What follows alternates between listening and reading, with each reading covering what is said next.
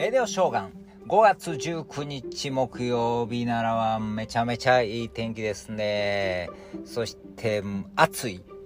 いやほんと気温がぐんぐん上がってますね。ほんと熱中症には皆さん気をつけましょう。急に暑くなりましたからね。ふらふらしないようにね。えー、今日はですねえー日本で初めてボクシングの世界チャンピオンが生まれた日ですね。1952年世界フライ級タイトルタイトルマッチでです。ね白井義雄さんがダドマリのこれアメリカですけれども15回判定勝ちして日本初の世界チャンピオン誕生、え、4度の防衛に成功したわけですけれどもですね。これはもうあの、日本も戦争に負けてですね自信を失っている頃ですから日本人にとっては希望の光となったわけですね。まあそうですよね。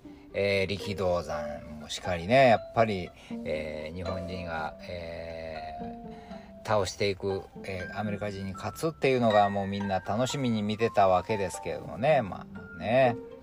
えーその結果、まあまあ4度防衛したんですけれどもですね、えー、白井さんはですね、5度目のえー、防衛戦で、えー、失敗してですね、えー、リターンマッチで KO 負けで、えー、引退されたわけですけども、えー、その時のテレビの視聴率、これまたすごかったんですね。えー、なんと96.1%。みんな見てるやん。ほぼほぼね。すんごいですね。それぐらいみんな期待してたし楽しみやったんでしょうね。すごいね。そんな時代があったんですね。まあ、えー、そんなアメリカにですね、えー、追い越せ追いつけ追い越せと頑張ってきたわけですけども日本はね。でそ今日ですか？今日の午前中の、えーえー、ニューヨークの株がです株価がですね、えー、1000ドル以上下がってですねこれまた日本が追い追いつけ追い越せじゃないけども700円ぐらい下がってるんですよね株価ね。えー、まあそらねグローバル化してきたからね、まあ、連動してるんでしょうけどもね。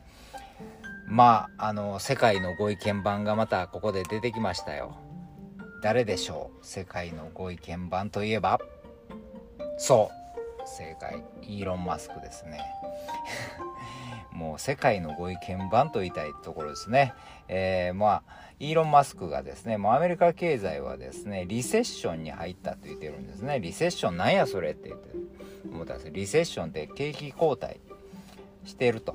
でまあこれは1年から1年半ぐらいは続くと。まあでもそのうちまた上がるでしょうみたいな感じでですね言うてたわけですけどね。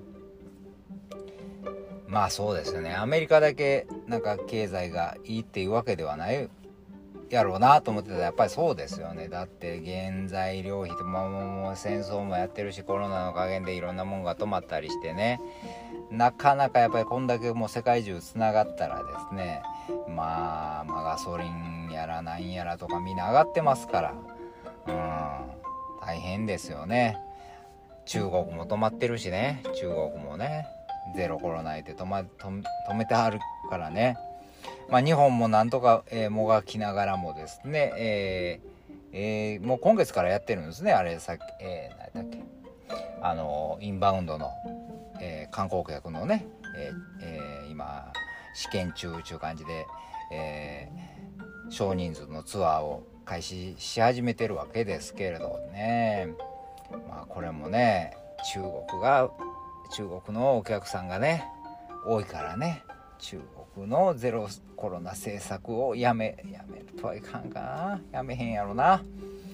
まあとりあえずなんとか、えー、みんなで、えー、もがきながらも這い上がっていくしかないですね、うん、さっきのボクシングじゃないけども。まあダウンしたら今ダウンしてる状態かもしれんね。立ち上がるしかないっすよ。もういっぺん立ち上がって戦えば。逆転 KO があるかもよ。